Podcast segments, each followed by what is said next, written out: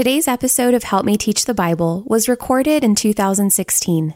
You can find episodes on every book of the Bible, along with topical conversations on Bible teaching at tgc.org slash podcasts.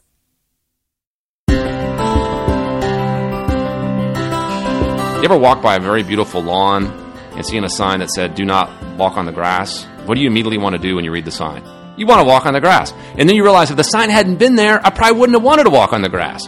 But when you see the sign, it makes you want to walk on the grass. And there's a sense in which it tells you something very true about the human heart is that you are wicked if you want to break a law just because it exists. And so the problem in the sign, the problem is your heart. The problem isn't the law, the problem is you.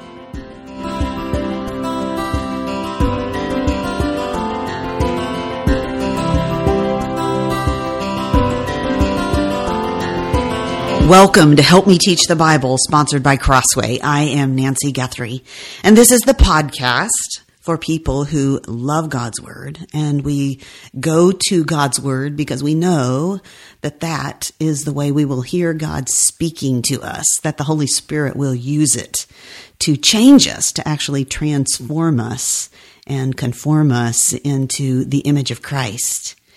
But we're people who go to God's word not just for ourselves. We want to deeply understand God's word so that we can give it out to others.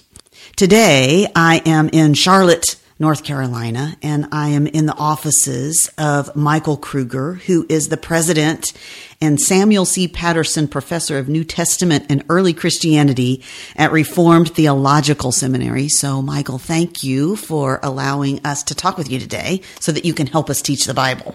Thanks, Nancy. It's great to be with you.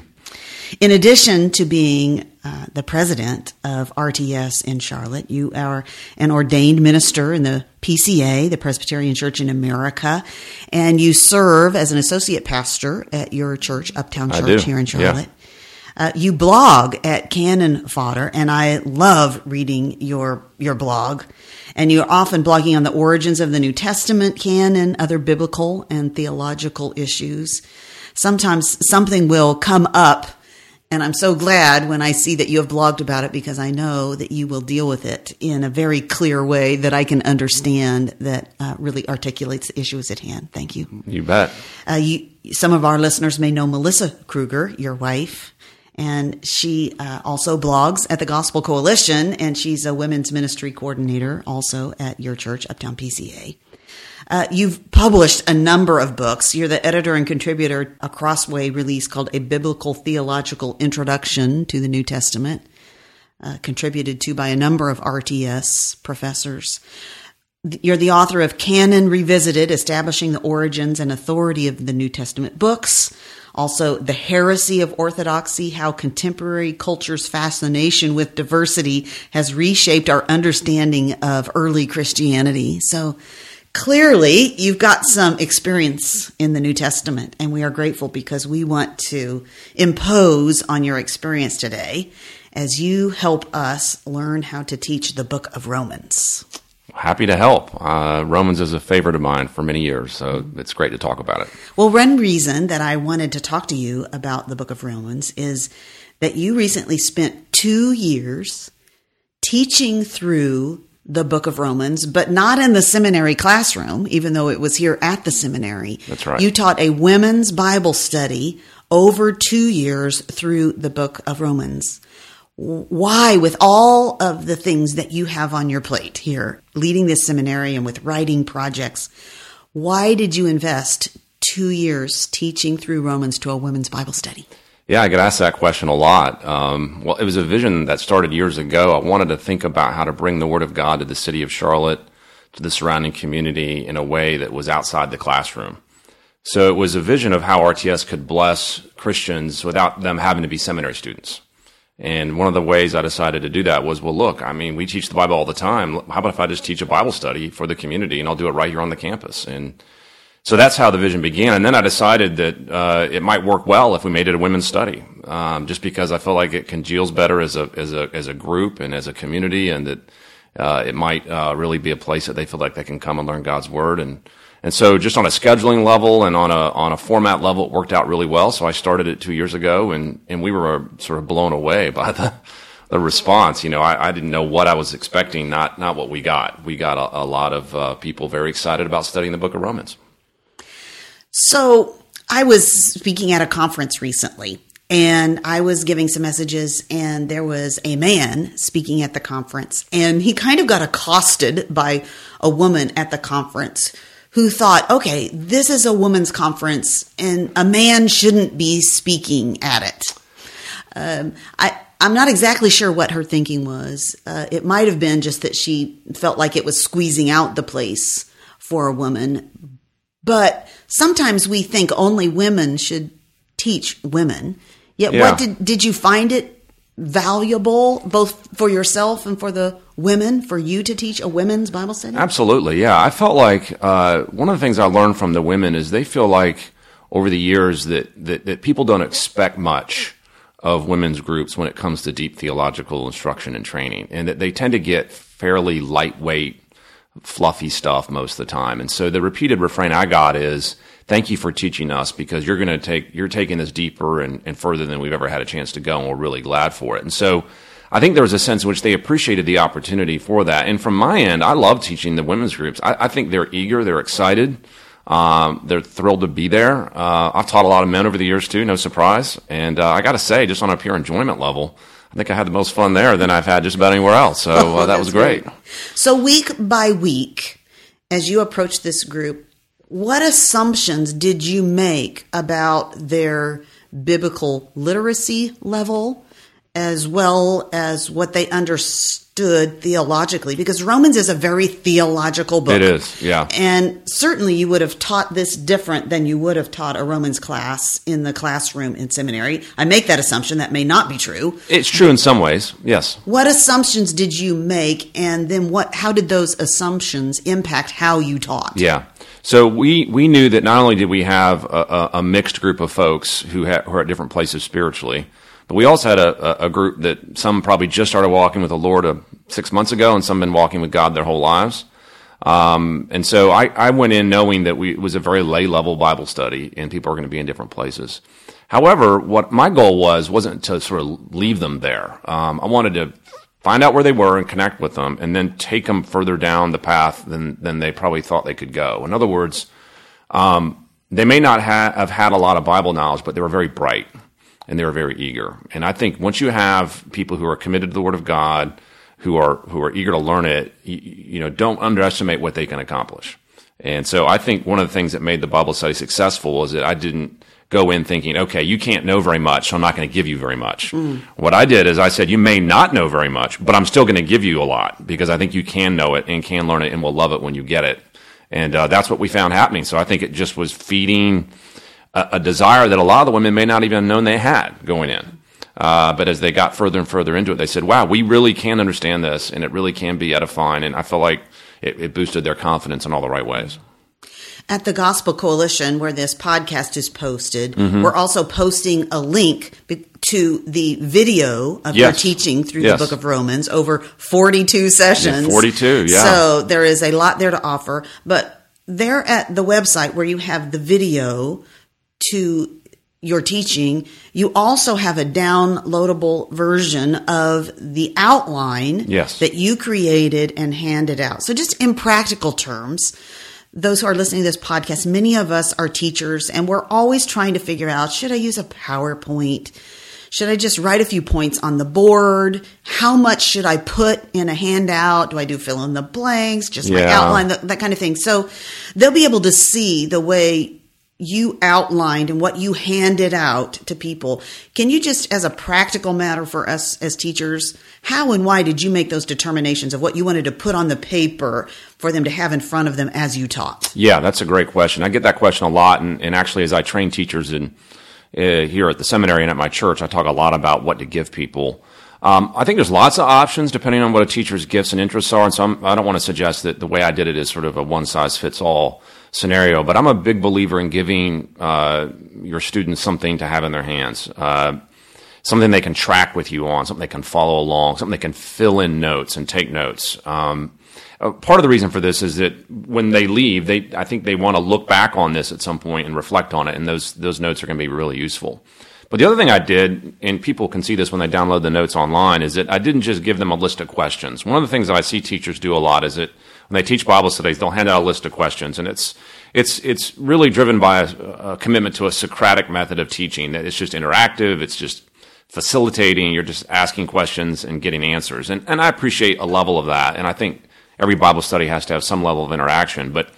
I wasn't interested so much in just laying out questions. I wanted to give them the main points. I wanted to give them the main doctrinal cues for the text, and I was going to fill in the gaps. Uh, I wasn't going to tell them everything on the outline, but I felt like you know you want to give them a structure for the passage that helps teach them how to exegete it. Uh, if you just give them a list of questions, they can't go back and see how I exegeted the text in, in their hand. But if I can show how I broke the text down, then they, they can learn how you break text down, how you think about passages in structural ways. And so it's it's almost like teaching them how to study the Bible by handing them something tangible. And so I'm a big believer in outlines.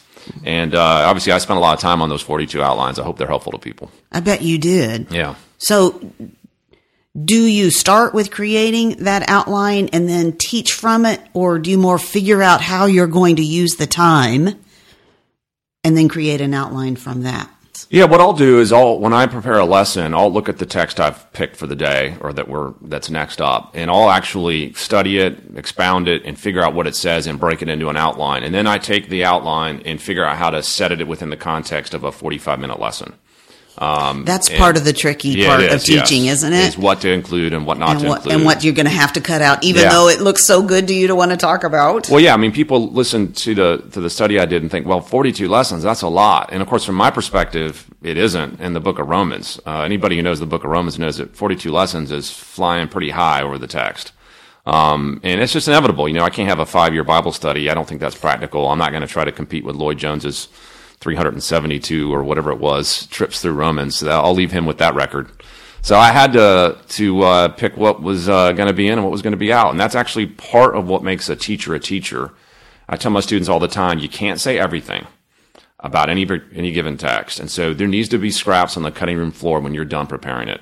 And if you try to pile everything into each lesson, then you are not editing yourself. You are not you are not streamlining what you're teaching, and you're not thinking about your audience. Part of what you leave in and what you leave out depends on who you're trying to reach and what you're trying to say to them. And so, in any given lesson, there's got to be a lot left behind. And if there isn't, you haven't done A, the research for it, and B, you haven't thought enough about how to stream it down. And I tell my students all the time, I was like, you know, you, hear about these movies people make, and you can get the director's cut, you know, that's hours longer. But think about what that director had to do. You know, he has hours and hours of footage and never make it into the movie. And that's part of the way you should think about your Bible study. So you did it over 42 lessons. Correct. Let's assume that most of us are going to do it maybe 10 to 12. And I don't know, do you want to tell us that we just can't do Romans in 10 to 12? Uh, you, well, you can. I think you just have to understand what you're going to accomplish by that and what you're not going to accomplish by that. And so, what I tell people, look, you could you could do Romans in one lesson theoretically. I mean, you could teach a, a Bible study or a sermon on a whole book if you wanted to. Theoretically, you could teach a Bible or uh, a Bible study or a sermon on the whole Bible if you wanted to. However, what you're going to accomplish with such a lesson is going to look different depending on how many lessons you have. And so, if someone's going to do Romans, let's just say, use the number 16 because there's 16 chapters. Okay. Um, then you're looking at one chapter per lesson. And that means it's very broad, very general, very high level teaching, which isn't bad. But there's just certain things you're not going to be able to cover, certain things you're not going to be able to explain, and you just have to have that as your goal. My goal isn't to to dive into some of these specific channels, but rather to look at the larger uh, sort of lake that you're on. Um, and if people have that understanding and what the restrictions are, then you could do it in 16 lessons. However, my advice for people is to think of it differently. Um, I don't typically recommend trying to do Romans that way. I would rather take those 16 lessons and just do chapters 1 through 5. Um, in other words, I think we have this idea that we always have to do the whole book. And I'm, I'm thinking, well, not necessarily. You don't have to do the, the whole book at, at one time. You can maybe later come back to the rest of the book or something like that. So in other words, you can look at chapters 1 through 5 over 16 lessons, and then you know, a couple years later, maybe you'll have a chance to do the rest of the book. I don't think you always have to take the whole thing. And so I think you could pick the, a section that's definable and just stick with that. Are there some basic things we need to do to set the stage for teaching Romans? Uh, we know this is written for us, and yet this was written by a specific person to a specific group of people at a specific time facing some specific circumstances. So when you are teaching this book of Romans, what are the basics that you set out for people to understand about what's even happening in this book? Yeah, uh, obviously, any book you teach, you need to give people the preliminary lesson on, you know, date, authorship, background, setting. And, Do you? And, and uh, do I or should I? Do you think you always need to? I don't think you always need to do, do it at a scholarly level. Okay. Um, and you know, I see some people spend an inordinate amount of time. Yeah, I think sometimes you can lose yeah, people at the yeah, very absolutely. beginning They're like, that, well, do? I really need to know all the ins and outs of you know Roman society in order to, to do this? And, and the answer, of course, is no. But I think people do need to recognize that Scripture is contextually set. In other words, it's in history in real time and space. I think often we read the Bible and it's kind of text floating in thin air, kind of this, you know, almost Gnostic-like, you know, spirituality kind of book that doesn't have any real historical uh, context to it. And, and I think, you know, just pausing, even if it's briefly, giving people the setting is important. And so the way I do it with Romans is I start first with the, with, with who's writing to you. And so I, I give a little bit of a background on Paul and kind of what his calling was. And I do that actually in the very first verses of Romans because Paul actually talks about himself in the very first verses. And so I build in the authorship discussion into my exegesis. It's really arising first- from the text. Yeah, exactly. It comes right from the text. So let's talk about Paul. Here's who's writing to you. Why should you listen to him? What What do the Romans think of Paul? Did, did they? Why why would they have listened to him? And so you have a little bit of a sense of of, of Paul's uh, identity as an author. And then briefly, I'll, I'll, I'll remind them that look, you know, Paul's probably writing at you know at a point in his life, probably related to the third missionary journey in Acts, probably somewhere in the mid to late fifties. Just give them a little bit of sense of the context. I think Paul's happened to write from Corinth. Uh, so I think that's the base of where he's writing this from, and I could get into those things. Uh, and then a little bit about the Roman Church. Uh, we don't know a lot about the Roman Church, honestly. Um, we know that Christians got there before Paul ever got there, which is interesting. So Paul's not writing to a church he planted. He's writing to a church that was there in some other way. We don't know who planted the Roman church. We don't know who got there. Paul said, I want to get to Rome. He hasn't been to Rome yet. So one of the curious oddities of Romans, unlike some of the other letters he writes, is he actually hasn't been to Rome at this point. He wants to get there, hasn't arrived. But the, the gospel clearly got there before Paul did. I think the gospel arrived in Rome very early, probably certainly in the 40s, in my opinion. So there'd been a Christian congregation there for some time before Paul wrote. Um, it's probably composed of Jews and Gentiles mixed, which explains a lot of the contents, context of the letter. Paul's dealing a lot with the Jew Gentile themes in the letter.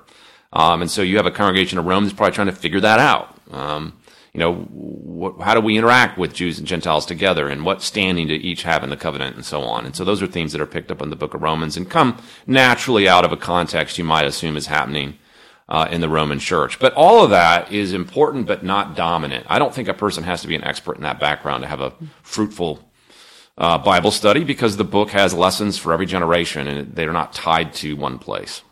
You mentioned that he hasn't necessarily met these people. He didn't plant this church. Mm-hmm. So many of the other epistles, Paul or the other writers are dealing with an issue Mm-hmm. in that church with people they have known.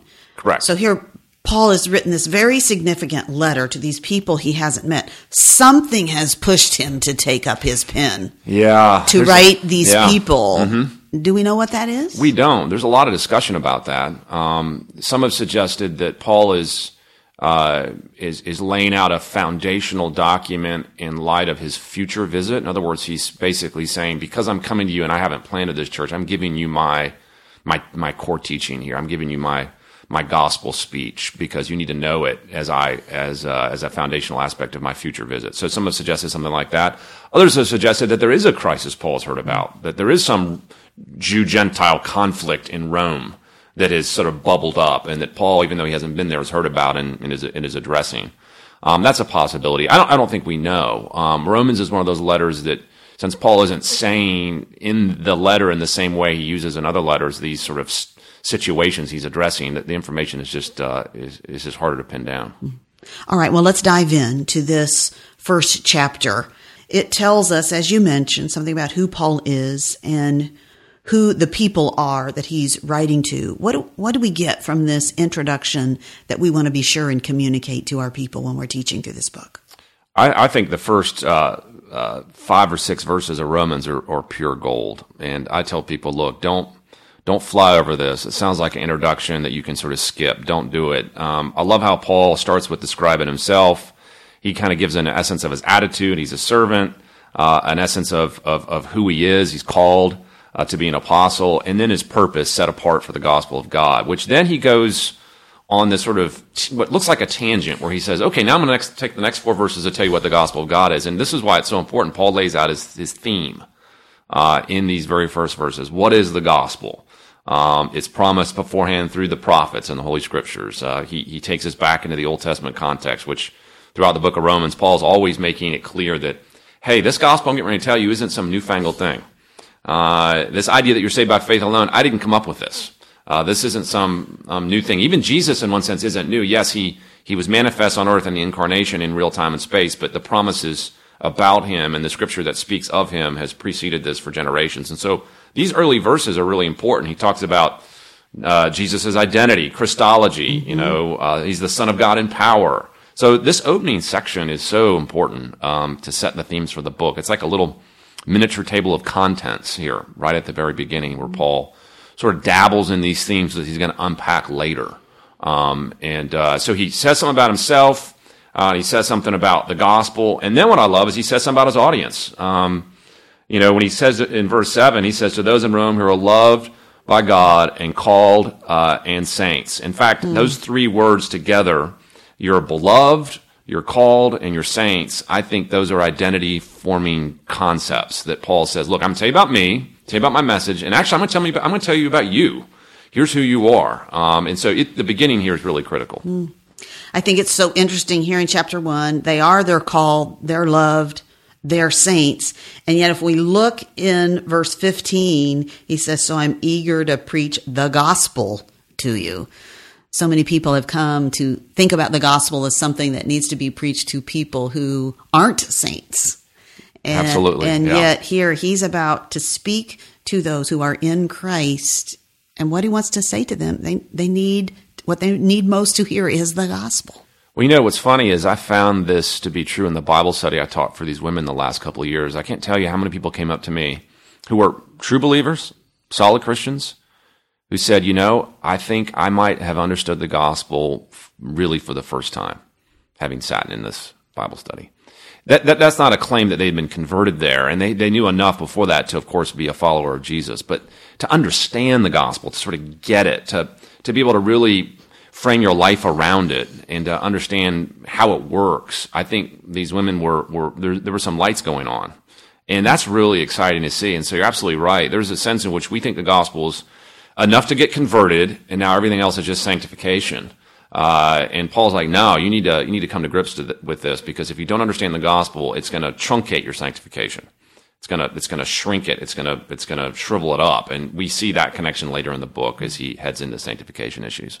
You mentioned that there in the opening, he is anchoring what he's about to talk about in what the Old Testament prophets wrote, and even in the pictures that the Old Testament provided people like David, that he's descended from David. Mm-hmm. Then when we get here to this key part in chapter 1, verses 16 and 17. Once again, he's talking about the gospel, that he's not ashamed of it, that it's the power of God for salvation. And then he actually draws from the Old Testament an Old Testament quote, which we know comes from mm-hmm. Habakkuk the righteous shall live by faith. Uh, what do we want to communicate from these key verses, verses 16 and 17? Yeah, well, I, I tell my students, and I, I, I, of course said it in the women's Bible study, that this is the theme verse of Romans 16 and 17, uh, or theme verses, you could say. This is the this is the thesis statement of Paul. Here he lays out, in my opinion, and of course I'm not the first one to think this, that this is the core identity of his message. And it's interesting to see how this is played out in history. Of course, famously, we know that this is the text that Martin Luther uh, so famously discovered, quote unquote, uh, and realized that he had missed the gospel. Was reading actually Romans one seventeen, where Luther had the awakening that, that justification was a, was a by faith alone, and it wasn't a new idea. It was back in the Old Testament. Of course, Paul quoting Habakkuk here is very typical of Paul throughout this entire book. Is he's always saying that this good news is rooted in a prior revelation. This is the fulfillment of something that started long ago. Uh, in other words, what Jesus has done is not really something new, but rather he's completed something that began before. So the story of Jesus isn't a new story, it's the finishing of an old story. Um, and this is a very important thing for Paul. And this is why when Paul gets to Romans 4, and I love this, think about it for a moment. His, his poster, his poster child for, for justification by faith alone is an Old Testament saint, Abraham. I mean, this is amazing. It's like, how many people could he have chosen in his own day, himself included, as here's how justification by faith alone works. And yet he goes back thousands of years to Abraham to say, look, you know, this is something that has always been true. And so when Paul speaks that way, it really does root us in a broad picture of redemptive history. It shows us that Christ is in the Old Testament. It gives us the big framework for things. And this is what really blew the minds of many of the women in my Bible study. And, and for us sitting in this conversation today, it seems so obvious to us. But for people who haven't thought about it, they could not get over that Abraham was a believer in Jesus. It didn't even, didn't even sort of cross their mind that Abraham was in essence a Christian, that he was a follower of Jesus. And Jesus himself, of course, says this. He looked forward to my day and he saw it and was glad. And Paul saying the same thing, that he looked forward to the coming Messiah, and he was justified by his faith, and it was credited to him as righteousness. And uh, I think that's so transformative um, and, and really key to the whole book. I can remember the day the light went on in a class when I came to realize that Old Testament saints were saved the same way I was. Yes. And uh, nobody ever said outright differently, but I think I had just always thought, well, they were saved by some kind of general faith in God and through the Old Testament sacrificial system. Mm-hmm. And I'm saved by putting my faith in Jesus. Right. But just what you have just articulated that people don't understand, as we're teaching, we shouldn't assume that people get that. Oh, most people don't. Even in Reformed churches, most people don't. Um, what you realize is most people are heading into these discussions, they're probably converted they're, they're believers. Uh, they love Jesus, but no one has ever taught this to them. And this is why you, you, sustained expository teaching of biblical books is so critical. They, they, they need to understand that, and they need to understand it through the lens of, of Scripture itself. And they need to see it in the text. And that's what, that's what Romans does so well. Well, if we have broken this up into 16 weeks and we were hoping to cover all of Romans 1 in that first session, and we get to verses 18 through the rest of the chapter, we might be a little bit nervous. Yeah. That if we deal with this text in a faithful way, that half of our class isn't going to come back again. Well, because it deals with it did. Yeah, uh, not half my class, but uh, I taught Romans 18 through through 29 or 32, really the, the verses you're referring to, which deal with a lot of controversial ethical issues and I had uh, a couple women who said they weren't going to come back uh, because of what I said that Paul had said. Um, and, uh, you know, I had 115, 120 What did women. you say? Tell us um, what you said that they found offensive. Um, they, they did not uh, agree with my interpretation, which, of course, we would argue isn't just my interpretation of Paul's view of homosexuality. Uh, and they were offended by the idea that God condemns homosexuality and so they said they didn't think this could be the Bible study for them. Now, a lot of the, you have to realize that the Bible study attracted a variety of women from different contexts. Some I don't even think were necessarily believers. Um, but some found that problematic. And I told them, look, I, I hope you come back. Um, you have to know that I'm just simply teaching what Paul said. This isn't, this isn't the view I came up with. I'm reflecting what I argue was the view from scripture. Um, and what's interesting about a couple of these individuals, they didn't even really try to say Paul didn't say it. I think they recognized that Paul was teaching it. I think they just were at a point where they were willing even to even to say, well, then I don't agree with Paul. And uh, and that, and I said, well, look, could you? I encourage you to come back and stick with the Bible study. And, and and one of them did. Actually, one one woman stayed, and she she stayed for the whole first year. So that was very encouraging. Well, can you help us with how you dealt with what the scriptures are saying here? How, yeah, this how is, did you uh, put it in words as to the argument Paul is making, what he's trying to convince us of? Yeah, well, this is the beginning, of course, of Paul's section proving justification by faith alone, and he begins by dealing with the issue of uh, of depravity and sin. And so Paul begins in a typical place, or in an untypical place, I should say, in the modern culture. He actually starts the gospel with a discussion of the wrath of God. And this is one of the things that in our modern day we don't like to think about. We want to start the gospel with the love of God and I and I get that, and there's a sense in which that's that that's a fine place to start. I mean, John three sixteen, for God so loved the world, right? And so the Bible starts in multiple places, but it's interesting that Paul here says, "Look, if you want to get my message of justification by faith alone, it all begins here. God is is has turned His wrath on a sinful world, and it's a deserving wrath. It is not a capricious, God's, you know, easily ticked off sort of wrath where God is, uh, you know, flying off the handle for no reason. No, Paul here makes the case that God's wrath is utterly, entirely, and fully justified uh, because of the uh, uh, rebellion of human beings. Uh, and what is that rebellion? Well, Paul goes into a lot of it here, but fundamentally, it's the denial of the Creator who's made them, uh, the Creator they know. Paul lays out one of the most fundamental epistemological frameworks here, which is that all human beings know God. They do. They, they inherently know God through the created world and through the, the law of God written on their heart. And then they take that knowing knowledge of God and they suppress it and they deny it and they swap the true God for, for, for idols and for false gods and the true way for false ways. And so what's interesting about Paul's argument here is he says this was knowingly, consciously, intentionally done by human beings all over the world. And then his standard example of this, um, of that rebellion against God and a, and a flip flopping of what is true for what is false, is the is the sin of homosexuality. And so homosexuality for Paul is sort of the culmination of God giving people over to their own depravity, and it's it's, it's a culmination in some ways of of of, uh, of an as an example of of how far people go to reject the natural created order that they know. And so Paul's whole point in that section is to is to demonstrate the culpability of human beings and the justifiability of God's wrath. Now, once you get that, then the gospel becomes all the more meaningful because people don't understand why Jesus matters if you don't get that. In fact, this is why we share the gospel people and they just shrug their shoulders at us and go, well, why, why does that matter to me? I'm a pretty good person. And Paul has to start here. But of course, at the core of it, just happens to be in our day and age, is a very controversial example that Paul chose, namely this issue of homosexuality. In the past, when people approached Romans 1, everyone just was fine with that, that the culture agreed that homosexuality was wrong? Not in Paul's day. Um, it's interesting, you know, when we look at Greek culture, actually, Greek culture was quite willing to embrace homosexuality at a number of points. Um, and so, uh, you know, we get this idea that, that homosexuality being being promulgated in our modern day is something new in the history of the world. And I always remind people it's new in the history of America.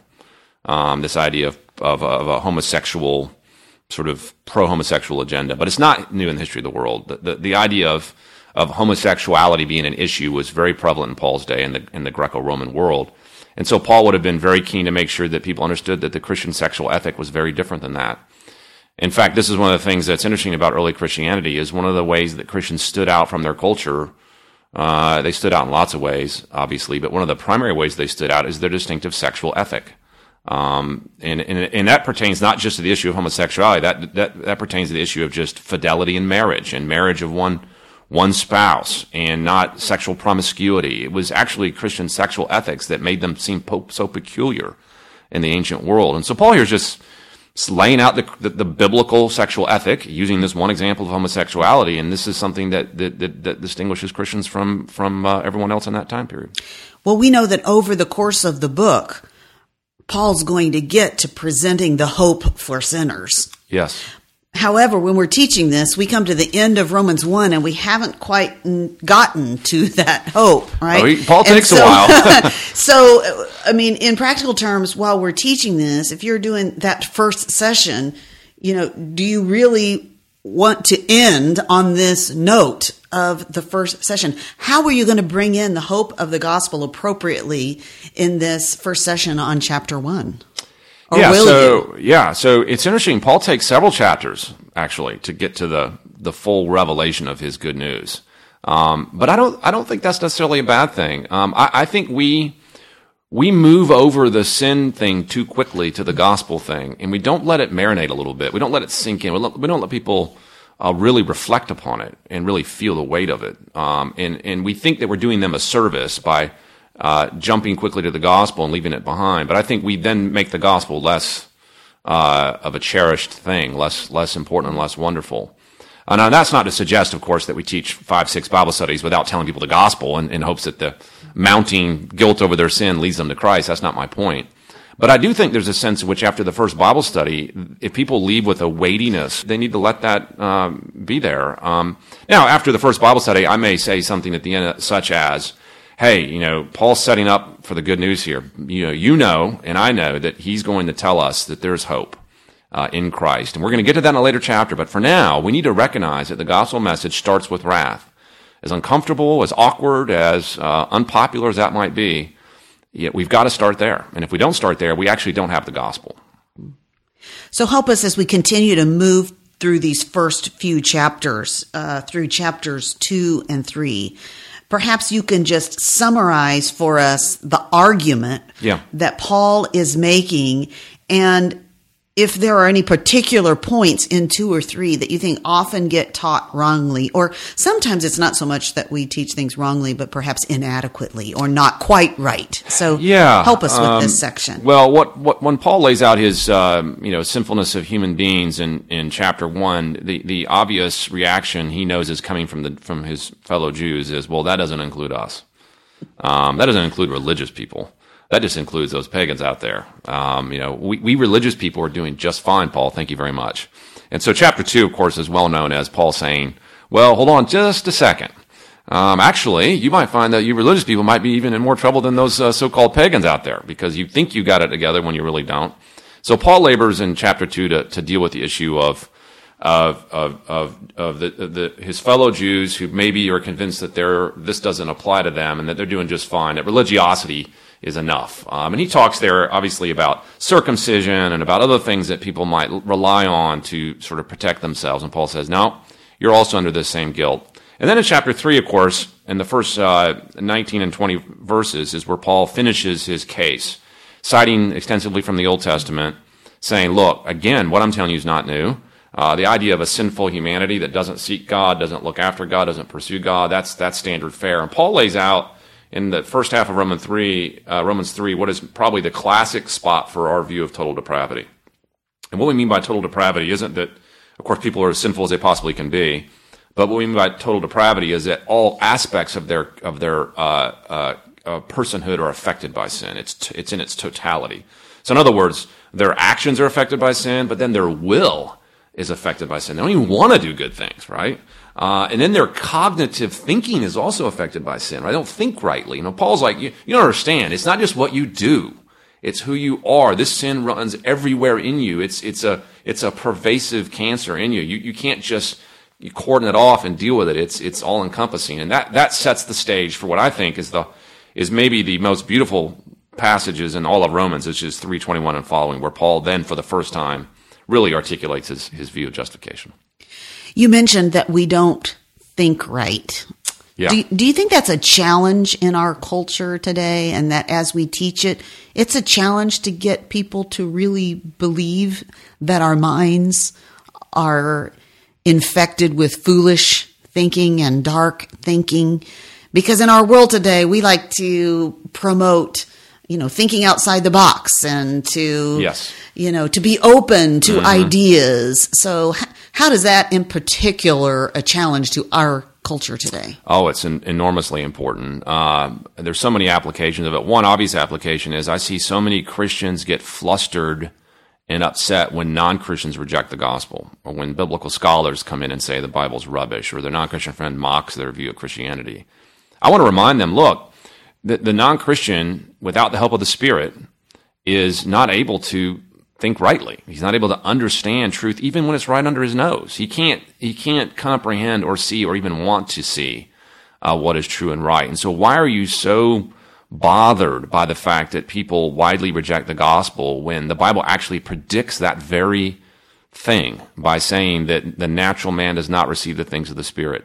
So that's a real critical sort of reassurance people. Look, look, don't get flustered by this. This is what you expect. The other application of it, I think, that's important is that people tend to think that their own salvation is due to the fact that they figured it out and that they, they understood it rightly. And well, I guess I'm just smarter than my next door neighbor. And I'm like, no, your mind was messed up too, right? And so there's a sense in which God had to come in by the Spirit and enlighten you so you could see truth.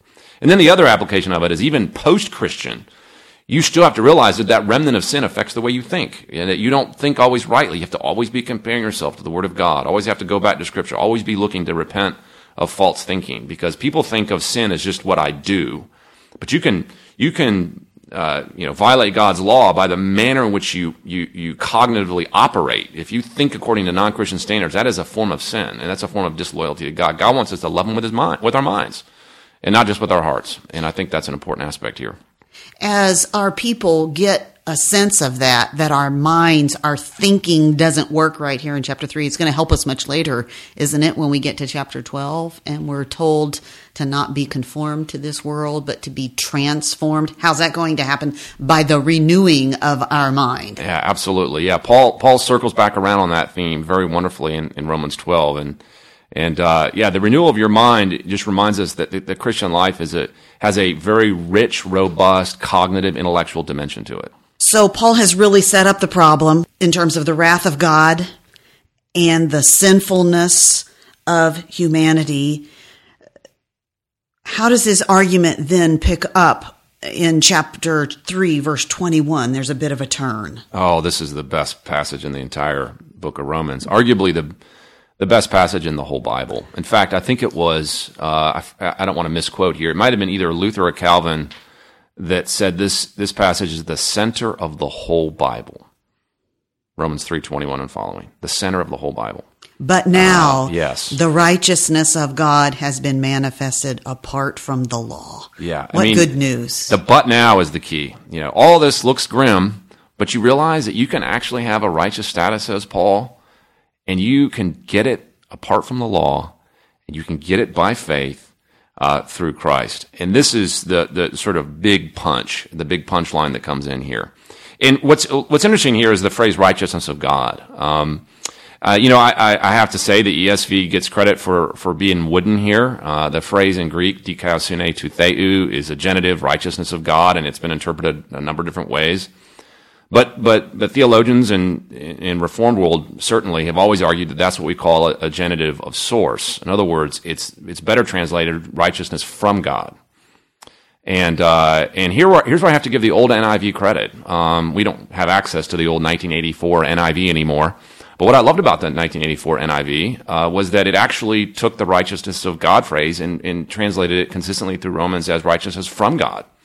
And I think that's right. And so if you read that verse again with that mindset, it says, But now a righteousness from God has been made manifest. In other words, God can give you a righteous status from Him. And how am I going to get that? Not from the law. And Paul's very clear. Okay, you need to just put that aside. You're, the law ain't going to get you there.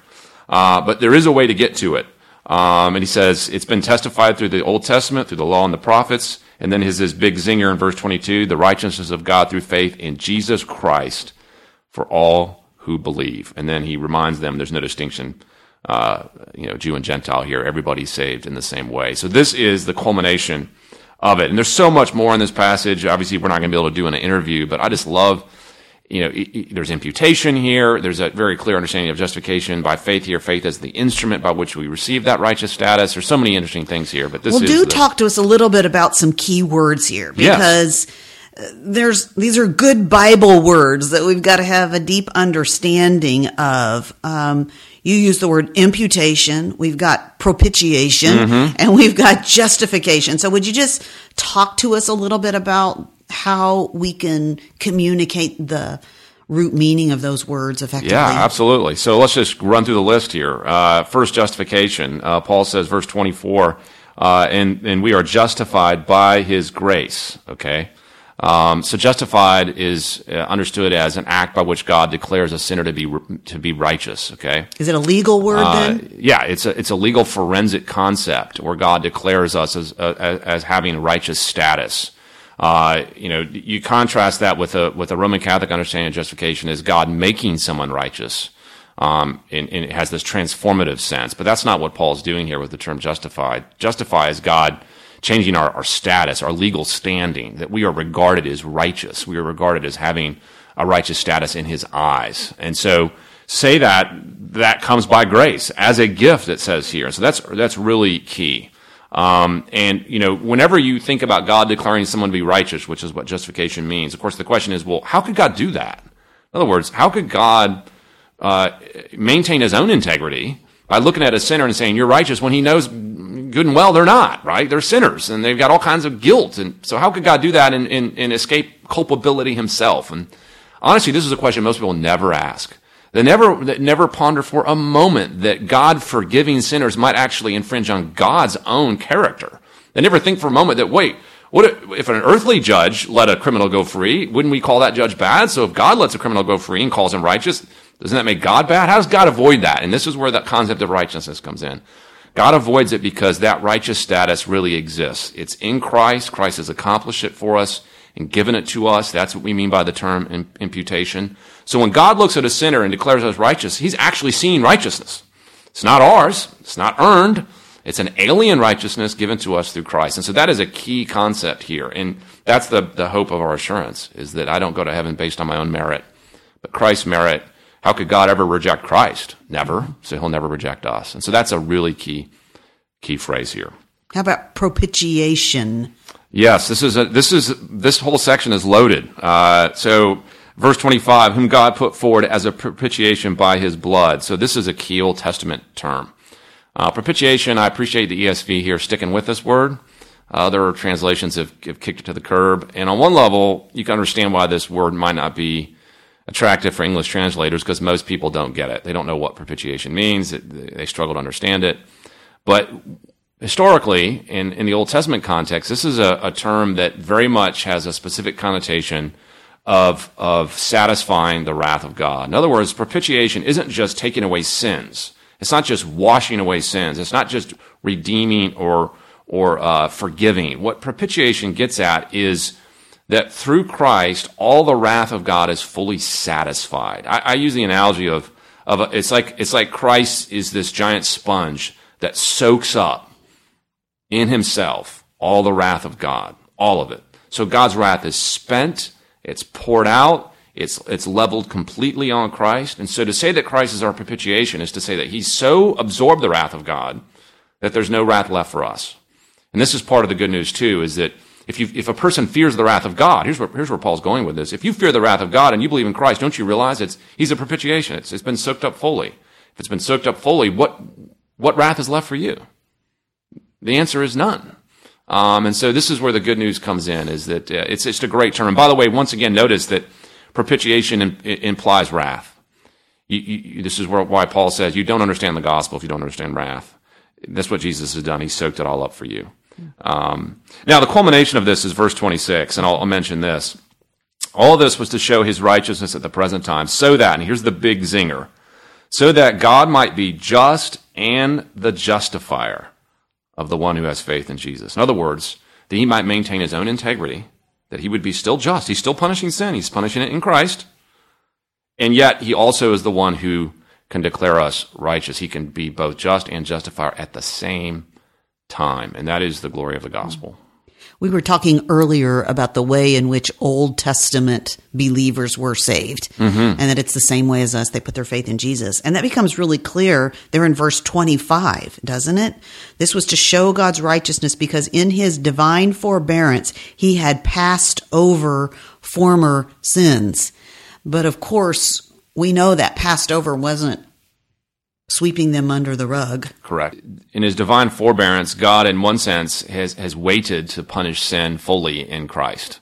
Um, that, that by his grace, even in the Old Testament era, he has not fully let out his wrath. Um, that he has saved it up, so to speak, and overlooked sins in anticipation of what Christ would do. When we get into chapter four, He's once again, he's working from the Old Testament. He's going to give us a couple of pictures of how this all works, isn't he? How it worked for Abraham oh, yeah, in his justification and, yep. and how it worked for David. How can we communicate these pictures he's showing us of how justification worked for both Abraham and David in a way people can easily take hold of? Well, what's great about these sections is that is that Paul gives tangible, real life examples. Everybody, of course, in the history of the Jewish world knows Abraham's story. Uh, they see uh, his great faithfulness and his great deeds and his great works and his great obedience. And you could easily conclude in the story of Abraham that Abraham, because of how great he was, surely God saved him because of how great he was. Surely God saved him because of all his good deeds and what he did. And so Paul really says here, yes, Abraham did do great things, but those weren't the cause of his salvation. Those weren't the those weren't the, the, the it wasn't the root of it. That Abraham was, was justified by faith. Paul goes into the issue of when circumcision happened um, with Abraham. Hey, look, you know, Abraham didn't, didn't get his circumcision until after he was justified by faith. And that just plucks one of the arguments right out of the ground for, uh, for the, for the Jews saying, no, you know, you know, circumcision is the means by way we have standing with God. And no, not with Abraham. So Abraham sort of checks every box here. Uh, as proving Paul's case, and it's just unassailable. And there's no way out, and this is why it's such a good a good passage. I almost think to understand verse 4, we can help people understand it with an accounting mindset rather than a theological yes. mindset, right? Because when we get to verse 23, but the words it was counted to him, you've got this sense. Earlier we had a judicial sense, right, mm-hmm. of justification. Mm-hmm. And now we almost now we go to the financier's office and we have this account before God. It's and like so, a ledger. Yes. Yes, where he's moving it from one side to the other. That's right. exactly right. And, and, this is a very real righteousness. It wasn't just any accountant knows you can't just make up numbers out of thin air. Mm-hmm. It's a very real righteousness that gets his debt is paid, but that's not the sum of salvation. Also, transferred to his account is a righteousness from God, as you were talking about. The text isn't arguing that that faith is the grounds for our justification. It's not like God says, well, because you believe, therefore I'm going to guard you righteous. No, faith is the instrument, instrument by which you acquire the thing that allows you to have righteous standing, namely Christ. The righteousness um, of Christ gets right. transferred to your account. And this is one of the big uh, mistakes theologically that people make that I love how the book of Romans fixes is people misunderstand the rule of faith. They think God's, when you say I'm saved by faith, what some people mean is I'm saved because of faith. It's the grounds of my standing. And you don't want to go there. That is an inaccurate way of describing it. Because if you make your faith the grounds of, of your salvation, then you're always doubting whether you have a solid ground. Because we all flux in good days and bad days where our faith is strong and weak. Faith, though, according to Paul, is just the instrument by which we grab the thing that's the grounds. Okay. It's just the conduit by which we apprehend Christ and get Him. And He's the grounds. And once He's the grounds, um, you know, there's no there's no worrying about that ground because it's it's great. As we're teaching through the book of Romans, we're spread out week to week, and yet Paul is building a case. So it would seem to me each week we have to keep centering our teaching in the argument that he's building. And that becomes clear when we get here to chapter 5, where he says, Therefore, since we have been justified, we have peace with God. So where is he taking the argument now? He's told us about God's wrath our sinfulness, and even you Jews are sinful. Now there's this alien righteousness that's available mm-hmm. to us, received by faith. Where does he go in chapter 5? Chapter five is, I mean, you know, I sound like a broken record. Every chapter seems like the greatest chapter of all time here. I know, and and you know, Paul seems to outdo himself each following chapter. But chapter five is a, is a stunner too. So many good things in here. Uh, he starts uh, in chapter five, drawing out some implications of the of his gospel, um, and and it's a way to help the reader understand their status shift with God. And, and the very opening uh, line there is key in, in chapter 5. Therefore, since we have been justified by faith, we have peace with God. Now, this language is so critical to the book because, you know, when most people talk about peace with God, they mean something very different than, than what Paul means here. You know, you might hear a person who, who talks to you about their religious life and they say, well, I finally made my peace with God. And what they really mean is, I let God off the hook. I finally forgave God. I was upset with God for a while, and finally, I, you know, I said, "Okay, God, I, I forgive you." You're um, going to be lucky yeah, enough, yeah, God, yeah, to have exactly. me. Uh, but Paul is talking about something very different here. He's not talking about you know us sort of giving God a break. Rather, the peace with God implies that there was once not peace with God, that there's enmity between God and man. In other words, there was wrath. Here's that theme that pops up again. And think about it. Basically, Paul is saying through through the gospel, the, the war's over.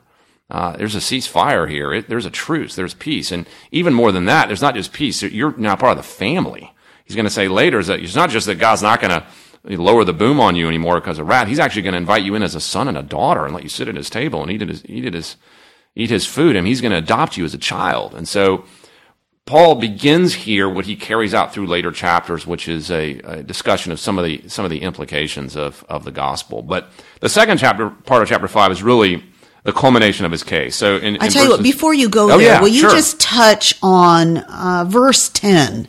I'm thinking Absolutely. about our modern people we're teaching. Nobody thinks of themselves as an enemy of oh, God. yeah. Maybe, maybe we're we're not sure about him. Maybe we're a seeker. Uh, maybe we're just apathetic toward God. But here, Paul says, while we were enemies, and maybe we want to read that and think that's talking about someone else. And perhaps in the same way that we resist that our thinking doesn't work right, Don't we as modern people resist the idea that we were ever enemies of God? Absolutely. Yeah, this is a key phrase, and it's, it's picked up again from what I said about verse 1 about having peace with God. Uh, he, the, the same thing you're pointing out in verse 10 is the same, and that is you have to realize that in Christ you go from, from enemy to child. Um, and you really were uh, at odds with God. And, and, and this is so countercultural to what people think about the relationship with God. You know, when people think about religion and, and, and, and their standing with God, they think, well, you know, I'm an agnostic. I'm not sure what I think about God. I haven't really decided what I think about God. But what never dawns on people is what God might think of them. In other words, people are always talking about what they think of God, or whether they believe God exists, or what He would would do or wouldn't do, or what His characteristics are like, or what God really thinks about the world. But no one ever bothers to think about what God might think of them. And this is a this this reveals the narcissistic culture we live in, right? Everyone just assumes they're great and that the problem's elsewhere, and so it never dawns on them that God might have a problem with them uh, that they may not be doing so hot, that they may not have such a great standing. And, and Paul's use of the term enemy here is just so important, is that God regarded you as an enemy, that you were under his wrath, and deservedly so. It's not capricious, it's not arbitrary, it's not that God just was in a bad mood. No, you really deserve to be in that status. But in the gospel, we have full reconciliation. And what I love here is that in verse 10, unless you get that enemy status, you don't actually get how great the gospel is. Because what Paul's point here is that God loved you when you were in the enemy status. In other words, even though you opposed him and you hated him and you didn't have anything to do with him and under his wrath, he still loved you enough to pursue you and save you. While we were enemies, uh, uh, we were reconciled through Christ. So continuing then with the second half of chapter 5. In verses 12 through the end of 5 is a very complicated section where he talks about uh, the first Adam and the second Adam, Christ. Um, and as complicated as it is, it's also really critical to getting the gospel because what Paul does in verses 12 through the end of chapter 5 is he completes his, his ledger uh, discussion. He began with Abraham. How is it that, that righteous status is, is given to us? In other words, what's the, the, the, the nuts and bolts of the accounting? How does it actually work? Um, and here's where Paul lays out a very important thing to recognize, and that is that the way God relates to people is, is, is through, is through uh, representatives, through, through mediators, through covenant heads. Um, people may not like the way that God does that, but that's the way God has chosen to do it. In the, in, in the covenant of works, we are represented by Adam, who acted for us. What he did, we did. Uh, what was true of him is true of us. And so Adam sinned, and uh, and uh, he became a rebel, and, and we are regarded as sinners now because of what Adam did. But the good news, of course, is the flip of that is that there's a second Adam, uh, Christ, and that he obeyed where the first Adam sinned. Uh, in the first Adam, we were condemned. In the second Adam, we have life. And so what Paul does here is sets up, it, truthfully, the entire scheme of all of redemptive history, which is that there's two Adams, and the question for every human being is which one represents you? Are you under the first Adam, or are you under the second Adam? Are you under a covenant of works, or are you under a covenant of grace? And by the way, when you think about the covenant of works and the covenant of grace, that encapsulates all of human history. This is the only two manners of which you re- relate to God. Either relate to God through your first representative or your second. And so he sets up a paradigm here that is the grounds for our view of imputation. This is why we think that we get a righteous status from Christ because he represents us. And so if he's righteous and he represents us, then we're regarded as righteous. So when people talk about the doctrine of imputation, Romans 5 is a, is a very important passage for that that incredible verse there would seem one to camp on as a teacher to really help people understand this. For as by the one man's disobedience the many were made sinners, of course, speaking of Adam, so by the one man's obedience, many will be made righteous. There's the hope of the gospel right there. Yeah, exactly. And he, he's basically saying, notice, notice that Paul ties our status to the acts of others. Your, your fate is determined by either the act of Adam or the act of Christ. Nowhere does he say, oh, and by your own personal good works. No, see, notice what he's doing here. He's taking good works out